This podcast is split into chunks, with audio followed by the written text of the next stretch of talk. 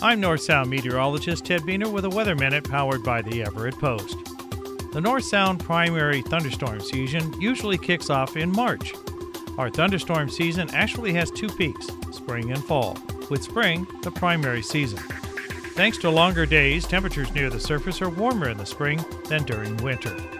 Yet, cooler air aloft continues to move onshore from the Gulf of Alaska creating an unstable air mass, or rising air, much like boiling water on your stove.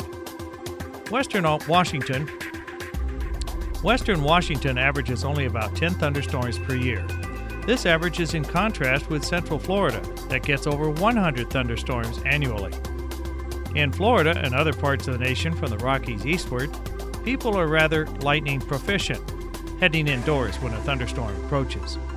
Since we do not get many thunderstorms, many people are unaware and caught outdoors when lightning strikes. Our thunderstorms are usually short lived, less than 30 minutes.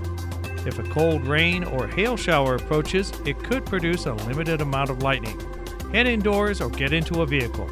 Avoid tall objects like trees.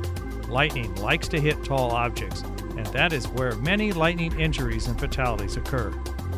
Fortunately, Washington has not had a lightning fatality since 1996. Let's keep it that way. Remember, when lightning wars, go indoors. This has been a Weather Minute. I'm North Sound meteorologist Ted Buehner.